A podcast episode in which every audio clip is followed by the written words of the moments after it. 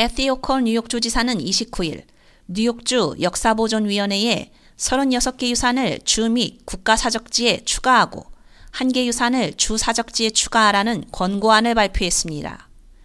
할렘의 새로운 역사지구, 포킵시의 산업제조단지, 노스 카운티 웨스트포트의 그레인지홀, 버팔로의 의료건물, 로체스터의 원예 뿌리와 관련된 역사지구, 롱아일랜드의 등대, 시러큐스의 자동차 판매 차고 등이 후보에 올랐습니다.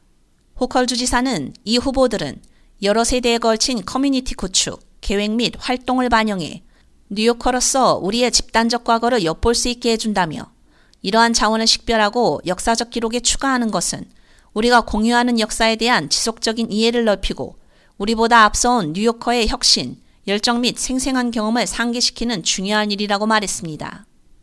뉴욕주 공원, 레크리에이션 및 역사보존국장 에릭 클레세이드는 주 및 국가 등록 목록은 소유주가 부동산을 활성화하는 데 도움이 될 수 있으며 주 보조금과 연방 및 주 역사 재건 세금 공제와 같은 다양한 공공보존 프로그램 및 인센티브를 받을 수 있다며 주 및 국가 사적지는 장소가 전할 수 있는 이야기 외에도 특히 주 전역의 지역사회가 활성화 프로젝트, 주택 이니셔티브 및 경제개발을 위한 역사적 자원에 투자하는데 관심이 있기 때문에 오늘날 고려해야 할 귀중한 자원이기도 하다고 전했습니다.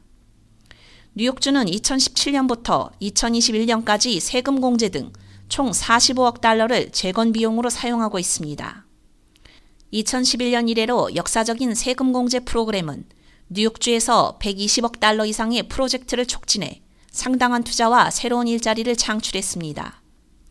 보고서에 따르면 2017년에서 2021년 사이에 뉴욕주의 세액 공제는 6만 9,769개의 일자리를 창출하고 13억 달러 이상의 지역, 주 및 연방 세금을 창출했습니다.